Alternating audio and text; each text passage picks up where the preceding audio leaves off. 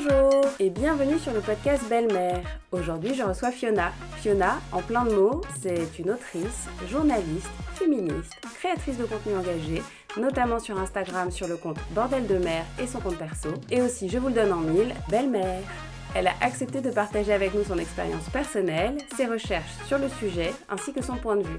D'ailleurs, après son best-seller « Lâchez-nous l'Utérus », un livre sur la maratrie est prévu pour deux mille vingt et un. Enfin, de la littérature positive sur le sujet. Youpi! Dans cet entretien généreux se mêlent le personnel et le professionnel, car après tout, nous ne sommes pas que des belles-mères. Allez, merci et à toi Fiona! Belle-mère! Belle-mère! Belle-mère! Belle-mère! Merci beaucoup de prendre ce temps pour euh, les auditeurs ici du podcast Belle-Mère.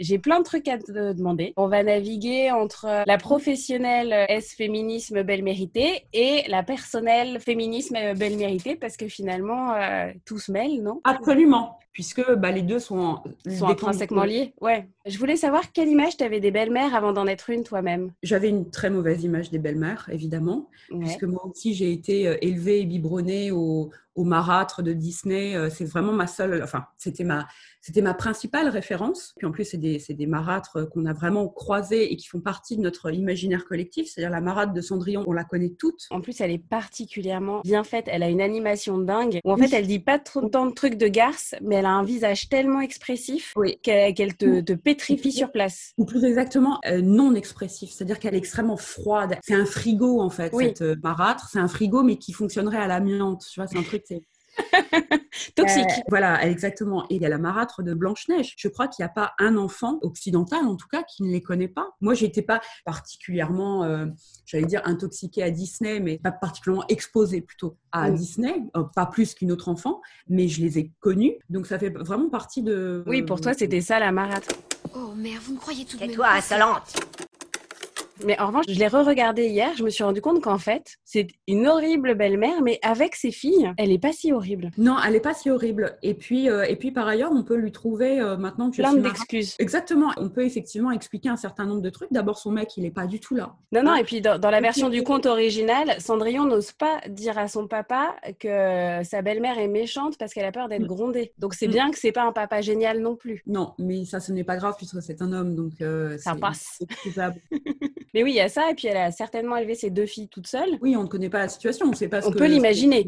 Son ex, on ne sait pas ce qu'il est devenu, euh, ouais. est-ce qu'il est mort, est-ce qu'il est, s'est barré, on ne sait pas. Voilà, et puis euh, ça doit être très compliqué d'avoir deux filles euh, si ingrates selon les canons du royaume, et une belle-fille si parfaite selon les canons du royaume. Donc forcément, en tant que maman, elle a envie de défendre ses filles. Bon, il se trouve que pour défendre ses filles, elle défonce Cendrillon, ce qui est discutable. C'est discutable. D'un point de vue féministe, c'est discutable. Elle n'est pas ceinture noire de féminisme, hein, non, euh, la marque de Cendrillon, ça c'est... Absolument clair. Elle a une marge de progression.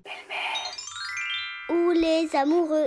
Quand tu rencontres ton mec et qu'il te dit qu'il a trois filles, tu te vois tout de suite en marâtre de Cendrillon ou tu te dis euh, je vais faire différemment? Alors moi, je, euh, alors j'ai en plus j'ai la particularité de n'avoir jamais voulu être mère. Non seulement je me voyais pas marâtre, mais je me voyais pas mère. Ouais. Déjà, à la base, j'ai écrit un livre à ce, à ce sujet oui. sur le, le, l'instinct euh, supposément euh, euh, maternel et, et le, le fait que ce, c'est censé être naturel chez toutes les femmes. Donc, euh, à ce moment-là, ça, ça fait de moi quelqu'un de surnaturel ou de pas naturel du tout. Ou, ou de paranormal, je ne sais pas. Et donc, dans la mesure où je ne me suis jamais projetée avec des enfants à moi, je ne me suis jamais non plus projetée avec des enfants qui ont été fabriqués par d'autres. Donc, tu n'as pas forcément accueilli ça comme une bonne nouvelle? Non, je n'ai pas accueilli ça comme une bonne nouvelle euh, du tout. En fait, ça fait longtemps, ça fait dix ans. Je crois que j'ai été un peu dans le déni. Je me suis dit, bon, c'est un paramètre dont il faut que je tienne compte. Voilà, il a des enfants. C'est un petit peu comme sa couleur de cheveux. Ouais. Tu blagues, oh là là, tu blagues un peu misandre, pardon. Euh, plus sérieusement, je ne me suis pas dit spontanément qu'il allait falloir que j'endosse un rôle. Je ne m'étais jamais occupée d'enfants, je n'avais jamais voulu m'occuper d'enfants, je ne m'étais jamais projetée dans ce rôle. Donc, je n'avais pas euh, d'idée préconçue sur ce oui. rôle, si ce n'est qu'elles euh, bah, allaient forcément m'en vouloir puisque j'avais ce, ce, ce statut de belle-mère et ce statut de marâtre. Oui. Mais je ne savais pas quel, en quoi ça consistait d'être ni une mère, ni une, donc, une marâtre, quoi. Et surtout, avec un, un homme, si j'ai bien compris, euh, qui adore être père. C'est pas un père un week-end sur deux. Ah, mais c'est un père à full, à cent dix pour cent. C'est-à-dire qu'il s'est occupé, il s'occupe toujours d'ailleurs de ses, de ses filles, au moins autant que leur mère. Donc, c'est vraiment pas un père abandonnique, c'est vraiment un père, euh, c'est, un, c'est un père ultra, ultra investi, qu'il a toujours été, donc, euh, ouais. et qui continue de l'être, alors que les, les enfants sont, sont grands maintenant. J'ai mis du temps à réaliser à quel point Euh, ce paramètre de la pat- sa paternité allait avoir des, des conséquences dans ma propre vie. Comment tu fais ? Est-ce que tu te dis, tiens, je vais me documenter de ouf et je vais essayer de trouver des réponses, ou je fais au fil de l'eau, ou tu demandes à ton mec de l'aide, peut-être ? Non, je, j'ai fait ça plutôt euh, instinctivement. J'ai fait, j'ai fait toutes les erreurs qui, certainement qu'il fallait faire, et euh, j'ai été ça, non, mais, bon, une, horrible ba- une, une horrible marâtre, je dirais pas, parce que je les, je les, je les ai jamais forcés à faire le ménage. Euh... Ici, Fiona nous rappelle que le pire crime que puisse commettre une belle-mère est de demander à son bel enfant de passer un coup d'éponge. Cela suffirait à passer du côté de la marâtrie. Chaud quand on y pense. Belle-mère ! Quand j'ai rencontré euh, mon, mon amoureux, euh, il avait un échantillon représentatif de, de tous les âges. Il avait une petite fille qui avait sept ans, qui en a dix-sept aujourd'hui, euh, une ado de quinze ans et euh, une jeune adulte qui avait vingt et un ans. C'était pas des tout petits enfants quand même, mais il y en avait une qui, quand même, qui était enfant. Et puis, euh, et puis, il y en avait deux qui vivaient à la maison, chez lui, une semaine sur deux, donc en garde alternée. Et puis, bah, à l'époque, on n'a pas vécu ensemble tout de suite, parce que je voulais pas. Je suis euh, farouchement euh, attachée à ma liberté et à ouais. ma liberté de mouvement. Au bout d'un moment, on a quand même vécu ensemble, parce que, euh, bah, parce que c'était sa conception du couple, et que, euh, et que il faut, et puis l'amour, c'est faire des concessions aussi. Euh, mmh. Il voulait avoir d'autres enfants parce, que, parce qu'il adore ça, euh, ouais. les fabriquer et les élever. Bon, euh, moi, je préfère les fabriquer ou faire semblant. Alors, voilà. Ce que je veux dire, c'est qu'au début, euh, on n'a pas vécu ensemble avant peut-être deux ans. On a vécu mmh. dans nos appartements respectifs pendant au moins un an et demi. Et en fait, mon appartement symbolisait un peu ma vie. Ça me faisait prendre peut-être des distances vis-à-vis de ça. Enfin, je ne m'impliquais pas beaucoup, en fait. Tu avais une, une, une sécurité, quoi. J'avais une sécurité. Et, et, quand, et c'est quand on a vécu ensemble et que donc, du coup, j'ai vécu en live le processus de la garde alternée, je, voilà, que le rôle s'est précisé, quoi. C'est-à-dire ouais. que bah, je ne pouvais pas faire semblant. Le fait d'être sympathique, d'essayer en tout cas de l'être, je ne suis pas sûre qu'elle m'ait toujours trouvé sympathique, mais bref. En tout cas, juste d'être sympa, ça ne suffit pas. Quand des gens font partie de votre vie euh, ou quasi quotidienne, quotidien, ou en tout ouais. cas au quotidien une semaine sur deux, forcément euh, ce qui leur ouais, arrive et t'intéresse que, et, et je pense que ça aurait été, ça aurait été vraiment, si ça avait été très difficile, je serais pas là pour en parler oui, parce que j'aurais ouais. pas supporté, en fait. Je, oui. je, je pense être une personne extrêmement euh, généreuse, mais, euh, mais euh, me sacrifier, moi, en plus pour le bien de... Je pense, mmh. pas que, je, je pense pas que le sacrifice de qui que ce soit rende quelqu'un heureux, et si c'est le cas, je n'ai c'est pas, pas une envie, bonne nouvelle. Oui. Je n'ai pas envie de fréquenter cette personne. Donc, oui, non, t'as voilà. bien raison. Mère. T'as écrit Lâchez-nous l'Utérus et tu as créé le compte Bordel de Mère. Donc t'as recueilli beaucoup de témoignages de maman, mais j'imagine aussi de belle-mère. Est-ce que c'est comme ça que tu t'es rendu compte qu'il y avait un, une béance dans les ressources pour les belles-mères ? Comment t'es arrivée à te dire, tiens, il y a besoin d'un livre sur les belles-mères ? Ça fait un moment que, que cette idée me, me travaille. J'avais envie d'écrire un truc un peu rigolo, un peu, un peu léger, avant ouais. de me radicaliser, donc avant de devenir féministe hardcore. Ma transformation, ma mutation date d'il y a cinq ans à peu près. Même à l'époque, j'avais envie d'écrire ça parce que je m'étais rendu compte, mais plus ou moins inconsciemment, qu'effectivement, il n'existait rien. Tout ce qu'il existait dans l'espace public concernant les belles-mères, c'était des blagues méchantes. Oui. C'était des livres euh, comment supporter sa belle-mère, comment ne pas la tuer. Enfin, c'est...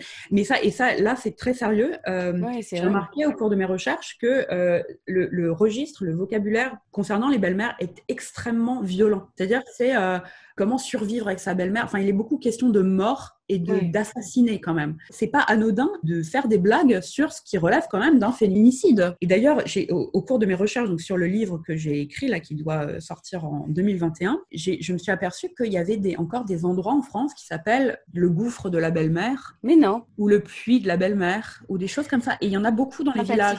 Et en fait, c'est, il est, il est admis qu'on fasse des blagues sur le meurtre de femmes qui se trouvaient de belle-mère. Comme si donc les enfants d'une autre faisaient intrinsèquement partie de leur identité et justifiaient qu'on les assassine. Je veux dire, quand on décortique le truc, c'est quand même d'une violence. Oh Dieu. Oui. Dieu. Ouais. C'est-à-dire qu'en fait, la plupart des marâtres, enfin non, cent pour cent des marâtres, je pense, n'ont pas choisi de l'être. Oui. Alors, ce qui est vrai, c'est que les enfants ne choisissent pas leurs marâtres, mais les marâtres non plus ne choisissent pas les oui. enfants des autres. Alors non, on ne choisit pas ses beaux-parents, sauf dans Nuit Blanche à Seattle, film dans lequel Jonah, orphelin de mère, choisit sa marâtre, Meg Ryan. Tom Hanks, le doux papa, suit docilement le mouvement. It's you. It's me. I saw you in the street. Are you Annie? Yes. C'est assez étonnant, ne prenons pas ça pour une règle. Donc tu as raison, Fiona. En général, on ne cherche pas le père de ses beaux-enfants. Non. On peut chercher le père de ses enfants, mais rarement le père de ses beaux-enfants. Et donc, le fait qu'on fasse des blagues concernant la mort d'une personne qui se trouve élevée, en plus, souvent, avec tout ce que ça comporte en termes de charge mentale, et cetera, les enfants d'une autre, non, ouais. mais ça pose vraiment question. Enfin. Il y a plein de choses qui posent vachement question. Depuis, enfin, avant, je me contentais d'être belle-mère, et depuis que j'y réfléchis, il y a plein de choses qui me hérissent le poil. Le fait qu'on n'ait pas de nom, qui nous désigne réellement que nous, parce que belle-mère, c'est aussi la mère de notre plus sain. Et ce qui est, ce qui est hyper intéressant, c'est que, euh, en fait, c'est une exception française. C'est-à-dire que tout, toutes les langues euh, du monde, ou quasiment toutes les langues du monde, distinguent la belle-mère et la marâtre. Toutes. Finalement, de ça découle plein de, de problèmes de place, de position. Mmh. Comme tu le disais aussi, au niveau des institutions, le fait qu'on n'existe pas, qu'on n'a pas de rôle par rapport aux, aux enfants. De fait, on participe à la vie d'autres enfants aussi financièrement. Mmh. Et que si à un moment, on vieillit seul et rabougri et qu'on a besoin d'être aidé, cet argent qu'on a mis dans la corbeille de, de, du bel enfant...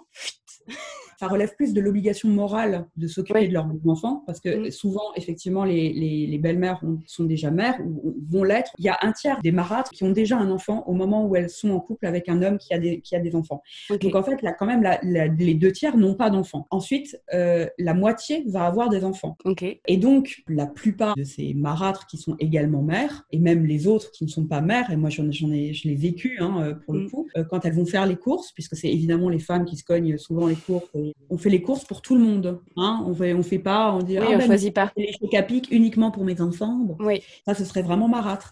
Et donc, c'est plus un réflexe ou disons une obligation du, c'est une obligation morale plus qu'une obligation par la loi. Rien ne les y oblige, sinon euh, bah, juste, bah, juste leur humanité, quoi. D'où un sentiment d'injustice d'un certain nombre de, de belles-mères parce qu'effectivement, elles ont participé la plupart à, la, à l'éducation, y compris d'un, d'un point de vue financier de leurs beaux-enfants. Et puis, ouais. ben, euh, les, leurs beaux-enfants n'ont aucune obligation vis-à-vis d'elles. Il n'y a aucun recours. Ouais, on part du principe que c'est normal. Belle-mère. Donc en tout cas, au départ, tu voulais faire quelque chose de léger pour le livre. Alors j'imagine qu'il y a, qu'il y a quand même de l'humour parce que c'est toi qui l'écris. Mais du coup, tu rentres un peu plus dans le tas, non ? C'est ça ? Exactement. Non, en fait, je, en fait, je, il est, alors il est drôle. Enfin, en tout cas, j'espère qu'il est drôle.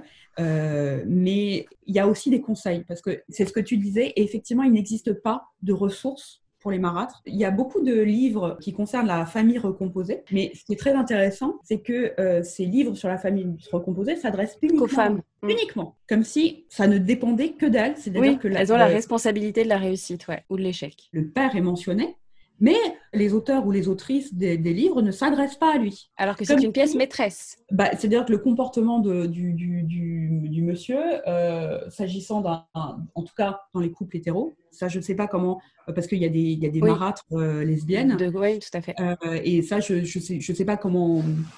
Il y a encore moins de ressources. Oui. Oh, comme oui. c'est surprenant. Il y a encore moins de ressources sur, sur le sujet. Donc, je ne sais pas si le fait d'être avec une femme, ça change les choses ou les rapports, en tout cas de genre, peut-être, au sein du couple. En tout cas, je leur souhaite. Oui. Euh, mais en fait, les conseils ne s'adressent pas aux autres. Ils ne s'adressent qu'aux principales concernées, c'est-à-dire aux belles-mères. Et en ouais. fait, le, le conseil, c'est « ferme ta gueule ». Oui, c'est ça. Accepte. Ouais, voilà. Ouais, exactement. Et c'est fort. On ne donne aucun conseil euh, pratique, si ce n'est encaisse. Faire boucle là. Ouais, ouais. Ça joue beaucoup sur le registre de la rivalité entre femmes, qui est un grand euh, poncif euh, du sexisme. On présente, on fait des portraits d'ex. L'ex parfaite, euh, l'ex jalouse, euh, l'ex méchante. Etc. Une pauvre meuf aussi, parce ouais. qu'elle a pas réussi à retenir son mec, hein, comme si oui. euh, c'était à elle de faire des efforts dans son couple, hein, et comme si c'était pas la faute peut-être de monsieur qui parfois n'est pas parfait. Hein. En fait, elle est toujours présentée comme une chieuse en gros, hein. Oui, c'est-à-dire qu'elle peut la mère, oui. juste, bah, euh, juste sympa et ouais, euh, voilà, c'est juste une meuf ou, ou juste absente, tu vois, enfin, oui. juste un non-sujet, un non-problème. Alors qu'il arrive que tout se passe bien. Tout se passe bien. On ne parle jamais du fait qu'il y a des femmes qui sont ravies que leur, euh, leur gamin ne euh, soit pas là une semaine sur deux. Soit pas là une semaine sur deux. Et puis, qu'une autre femme compétente et sympa, et cetera, s'en occupe. C'est-à-dire que la famille traditionnelle, c'est un papa et une maman. Et les mêmes euh, tout le temps. Et les mêmes tout le temps, exactement. Et les enfants. Et donc, du coup, en fait, la, la belle-mère n'a pas droit à l'erreur. Parce qu'à oui. la base, à la base de la base, elle est elle-même une erreur. Pour racheter une erreur initiale, cette, et puis cette, tous les, les siècles de préjugés qu'elles sont, mmh. qu'elles se tanquent aussi, elle a euh, un niveau de, de, d'attente aussi, pas, une, pas uniquement au sein de sa sphère familiale, mais au sein ouais. de la société, qui est euh, stratosphérique, quoi. Et tu me disais qu'en plus, c'était partagé euh, universellement dans toutes les sociétés. Il y a deux, deux, deux figures, deux archétypes de la marâtre qui cohabitent. C'est ouais. la, la mégère, c'est-à-dire la femme aigrie, souvent qui est représentée, elle est tout, souvent laide, bon, euh, voilà. Et puis, la femme fatale, la salope, la bitch, ouais.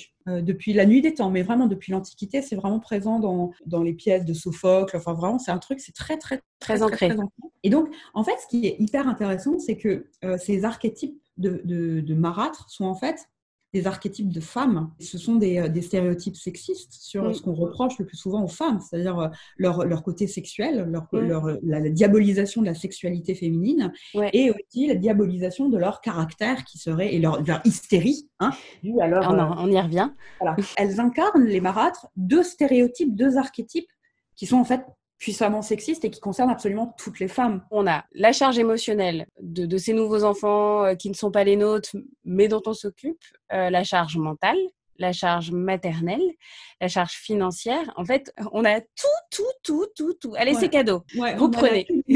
À chaque tour de manège. Et en même temps, même si vous faites tout ça, vous êtes détestable. Ah, mais de toute façon, c'est, c'est... non, il n'y a pas de rédemption possible. Moi, je vois les choses évoluer dans le bon sens. Déjà, dans le fait qu'on prenne la parole, qu'il y ait des livres qui existent, comme le tien. On reprend un peu la main sur ce qu'il y a à dire sur nous. Il commence juste à y ouais, avoir des livres, des podcasts, et cetera. À part des groupes privés sur Facebook. Oui, et pas... ils sont privés en plus. Ouais. Exactement. Ouais. Il n'y a pas de compte, euh, en tout cas positif, ouais. dédié aux belles-mères ou juste non. un truc juste neutre. Pas, pas, même pas positif, mais juste où euh, elles se donnent des tips ou, tu vois, pas des trucs pour, pour dauber sur ces beaux enfants, en fait. Ouais. Euh, juste pour parler de ce statut et de ce non-statut, en, en tout cas, ça n'existe pas. Effectivement, le fait que ça, exi- ça existe, ça commence à exister, bah, c'est plutôt une... Euh, c'est oui, bon c'est, signe. C'est, c'est, c'est, bon, c'est bon signe, il était temps. Moi, en fait, en créant ce podcast, je me suis rendu compte que je connaissais plein de belles-mères et qu'on ne se parlait pas du tout de ce qui était simple ou compliqué, qu'il y avait un vrai tabou même entre nous. Oui, mais parce que, parce que la, le, le, la marâtrie ou la belle-méritude ne fait pas du tout partie de ton identité, parce que t'en, t'en non, as, c'est vrai. Pas, enfin, tu oui, vois, c'est, c'est comme c'est ça. Pas un truc de, tu, qui est, c'est pas un truc qui est valorisé, contrairement oui, à la oui. maternité. Exactement, oui, c'est vrai. Euh, la maternité, elle est intrinsèquement liée à la féminité, donc euh, du coup, les femmes, il y a beaucoup, beaucoup, beaucoup, beaucoup, beaucoup de comptes, et tu parles beaucoup de maternité, c'est vraiment oui. un truc, c'est un lien social entre les femmes. T'as On raison. Parle spontanément, ouais. non mais c'est vrai, non, et ouais, c'est la raison pour laquelle les nullipares sont vachement exclus socialement aussi, parce ouais. qu'il n'y a pas ce lien. Il n'y a pas ce lien de... Mais même dans le taf, hein, je m'en rends compte, tu sais, la petite, la small, le small talk, comme on dit. Ouais, le small talk... Il, quand tu as des enfants, c'est pratique. C'est bah hyper oui, c'est pratique. pratique. Ouais, donc, le fait de ne pas être mère est excluant. Ouais, c'est un drame. Dès, les, dès la petite école, dès la, petit, dès la primaire, tu parles de euh, comment t'appelleras tes enfants quand tu seras grande. Et, que, et avec quel petit garçon de la classe tu voudrais faire des enfants, parce que tu es en plus hétéronormée. Mais euh, la, la, le fait d'être belle-mère ne fait pas partie du tout de l'identité féminine, du tout. Non, ouais, non, je suis d'accord. Et puis tu vois, tu pourrais te dire euh, qu'effectivement, belle-mère, c'est pas mère, mais c'est un peu mère quand même. Du coup, ça pourrait être pratique, tu vois, ça, ça pourrait suffire, mais, mais non. Bah non, parce qu'on est victime de préjugés qui sont pas très euh, valorisants, tu vois. Enfin, non, donc, euh, pas très, non. Revendiquer un statut qui n'est absolument pas valorisant socialement, euh, ouais, vrai, quoi. What's the point, quoi. Belle-mère.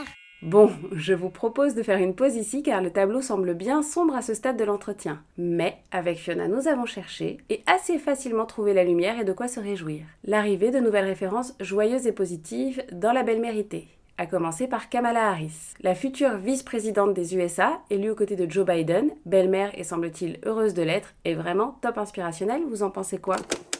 We did it. We did it, Joe. You're going to be the next president of the United States. Bon, il y a aussi Giselle Bündchen, et il y a aussi la nouvelle pub La Redoute, dans laquelle une belle fille offre un cadeau de naissance à sa belle-mère enceinte. Mais bon, Fiona et moi, on préfère Kamala. Belle-mère. Kamala. Team Kamala. Kamala Harris, euh, est, est, absolument. Alors, en, en termes de rôle modèle, elle, a, elle, coche, elle coche absolument toutes les cases.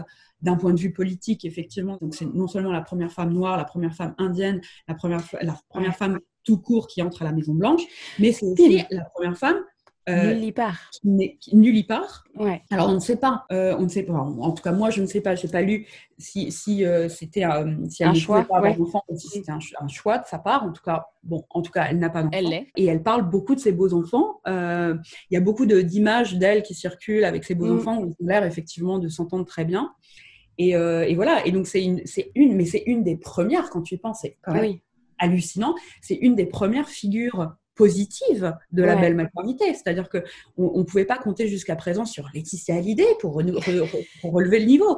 Mais ceci dit, Laetitia Hallyday, la façon dont la, les médias l'ont traitée, non non, c'était odieux. Il y avait un acharnement, et puis c'est aussi c'est une concentration de tous les stéréotypes ouais. de la de l'amarrage justement, parce qu'elle est vénale également. Hein, ça oui aussi, oui c'est oui. Un oui. sexiste dont on n'a pas parlé, et elle s'en est pris plein la gueule. Enfin c'est euh, bon, c'est hyper important euh, dans le, le le rôle de la représentation est hyper oui, important. Oui, exactement. Euh, ouais. Avant, je bossais dans le dessin animé et euh, je suis très télé, très audiovisuelle, et je trouve que dans tout ce qui est fiction, il y a très peu de belles-mères, alors qu'il y en a. Enfin, tu sais, c'est toujours ce problème d'inclusion, de diversité et de ressembler au vrai monde. Enfin, je crois qu'il y a un million de familles recomposées à la télé ou dans les dessins animés. T'en as très très peu, et en plus, soit t'as la t'as la jeune, t'as le mec qui fait sa crise de la cinquantaine et qui se prend une jeune poule un peu bêtasse, ou sinon effectivement t'as la vieille peau vénale, mais t'as t'as aucune figure positive non plus dans la fiction, ce qui fait, ce qui joue aussi dans le fait que c'est hyper compliqué quand t'es confronté à cette situation de peut-être devenir belle-mère, de te dire super, enfin j'embrasse quoi comme destin quoi. Le, l'invisibilisation, le fait de se, de se sentir bah, invisible, et puis parce que invisible, anormal, hors, ouais. en dehors de la norme,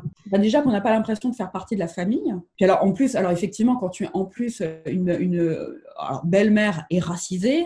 Ou, euh, j'imagine que, oui, non, euh, oui, si tu ajoutes en plus les, les étages de la fusée. Les, les discriminations, non, mais ouais. c'est, c'est hyper important. Moi, ouais. j'ai eu des, des témoignages de, de belles-mères qui, qui n'étaient pas blanches. Euh, j'ai une belle-mère euh, cambodgienne, par exemple, qui se maque avec un, un, un homme français blanc. Et en fait, le fait qu'elle soit belle-mère et racisée, ça creuse encore la distance, non seulement au sein de la famille, ouais. et du regard que la société porte ouais. sur cette famille recomposée. Quand, quand tu ressembles pas du tout aux enfants avec qui tu es, ouais. Enfin, en tant que métisse, tu as dû... Euh, bah moi, je sais que quand j'étais enceinte, j'avais hyper peur qu'on me prenne pour la nounou de ma fille. Parce que je savais qu'elle serait blanche. Enfin, euh, génétiquement, il y a quand même beaucoup de chance pour qu'elle soit blanche. Donc, je suis pas très foncée non plus. Et j'avais hyper peur qu'on me prenne pour la nounou. Tu... Mais mmh. tu vois ce que je veux dire? Quand ouais, tu ouais. cumules les discriminations, c'est juste... Mais c'est monstrueux, quoi. Oh, oui, c'est abyssal. Et ça fait plein de... d'énormes obstacles à, à sauter. Et tout le temps. Belle-mère. Belle-mère. Donc euh, ouais, pour toi les rôles modèles c'est important, et le alors moi je je, je note ça aussi, je trouve que les les meufs de notre génération, il y a un côté euh, empowerment lié au féminisme qui fait que ça va être moins compliqué. Enfin moi je vois, j'en parlais avec ma belle-fille qui a quinze ans, et euh, elle me disait que ça pourrait être ok pour elle d'être belle-mère, et je trouve ça ouf. Enfin, moi, j'aurais jamais dit ça, tu vois. Et non, je pense qu'en fait... C'est hyper intéressant. Elle dit, c'est pas mon dream job, mais en revanche, c'est pas un repoussoir. Et en parlant à quelques belles-mères euh, aussi, je me rends compte que, mine de rien, en prenant notre place dans la société, en étant plus forte dans nos, dans nos baskets, dans nos chaussures, en étant euh, plus convaincue du féminisme et du bienfait que ça peut nous faire, parce que, mine de rien, le, le, le principal écueil de la belle-mérité, c'est de s'oublier. En s'empouvoirant, je pense qu'on, qu'on, au fur et à mesure, on simplifie le truc. Enfin, moi, je sais qu'au départ, euh, ça fait cinq six ans que je suis belle-mère, au départ, je ne m'autorisais pas à me barrer, enfin, à faire ma vie euh, de mon côté et tout. Et je me l'autorise de plus en plus, parce qu'en fait, j'ai compris qu'être moi et m'écouter, c'était la meilleure manière d'être présente à l'autre aussi, quand je l'avais décidé. De belle-mère. Alors que l'on soit B M ou non, savoir prendre le large est souvent la solution quand la cocotte minute s'affole. Ne pas hésiter à se retirer dès que ça tire trop sur la corde. Parole de B M, ça détend. Belle-mère. Belle-mère. On fait partie de cette génération de femmes qui prenons conscience de ça, et on, on se l'approprie de plus en plus. Ce qui, je l'espère, va créer de plus en plus de Kamala Harris, des bacs à sable, enfin en, en, en moins waouh quoi. En plus quotidien, et finalement euh, j'ai l'idole de Kamala Harris. Exactement. Je suis d'accord avec toi. Moi je, je suis très proche de ma dernière belle-fille, donc qui a dix-sept ans aujourd'hui, mmh. et en fait elle appartient à une génération qui de fait est beaucoup plus politisée que la nôtre, de ouf, et vigilante euh, vigilante donc on en parle pas mal de, de, mmh. de tout ça, de cette agitation. Enfin elle est beaucoup plus consciente des, euh, des, des, des, des problèmes de la société que moi je ne l'étais. C'est pas difficile, je ne l'étais pas du tout, et puis je m'en foutais. Donc, voilà. Moi à dix-sept ans j'avais juste une, une j'avais j'avais qu'une obsession, c'était de me faire un maximum de mecs et c'est tout quoi. Et non, mais ça occupe, ça occupe beaucoup. Voilà. Euh, et avoir des looks, avoir des belles fesses dans mon jean. Enfin, à part ça, je, j'exagère, mais pas beaucoup. Cette nouvelle génération, elle fait aussi ça, mais ouais, elle a commencé à faire ce que moi je, je, j'ai fait sur le tard, à la, la largement trentaine, c'est-à-dire de déconstruire des tas de choses. C'est-à-dire qu'il y a des, des tas de choses qui, pour cette génération-là, ne sont plus considérées comme normales, alors que nous, on les considérait comme normales. Et puis, il y a aussi de, de plus en plus de jeunes filles qui remettent en cause cet automatisme de la maternité aussi. Il y a oui. de plus en plus de jeunes filles qui se disent « bah non, moi je... » ça m'intéresse pas la maternité, enfin j'en veux pas, soit pour des raisons politiques, il y en a beaucoup qui disent bah, pour des raisons écologiques, et cetera, mais aussi pour des raisons personnelles, c'est-à-dire oui, bah, oui, euh, oui. c'est pas compatible avec mes aspirations personnelles. Oui, et puis c'est une très bonne nouvelle. Belle-mère. Est-ce que ça te plaît d'être belle-mère, toi, à titre perso ? Il y a, il y a un, un vrai point positif de la maratrice, c'est qu'on rencontre des gens qu'on n'aurait pas rencontrés dans la, dans autrement. autrement. Et en plus, ces gens ne vous ont pas bousillé le périnée. Tout à fait. Avantage. Et en plus, si tu as de la chance, c'est des gens cool. Et voilà. Et s'ils ne sont pas cool, ce n'est pas ta faute. Exactement. Oui, c'est vrai. Même si on essaye de te croire que si. Non, non. Non, c'est pas, c'est pas vrai. Bon, ben, c'est un super mot de la fin. Merci beaucoup, Fiona.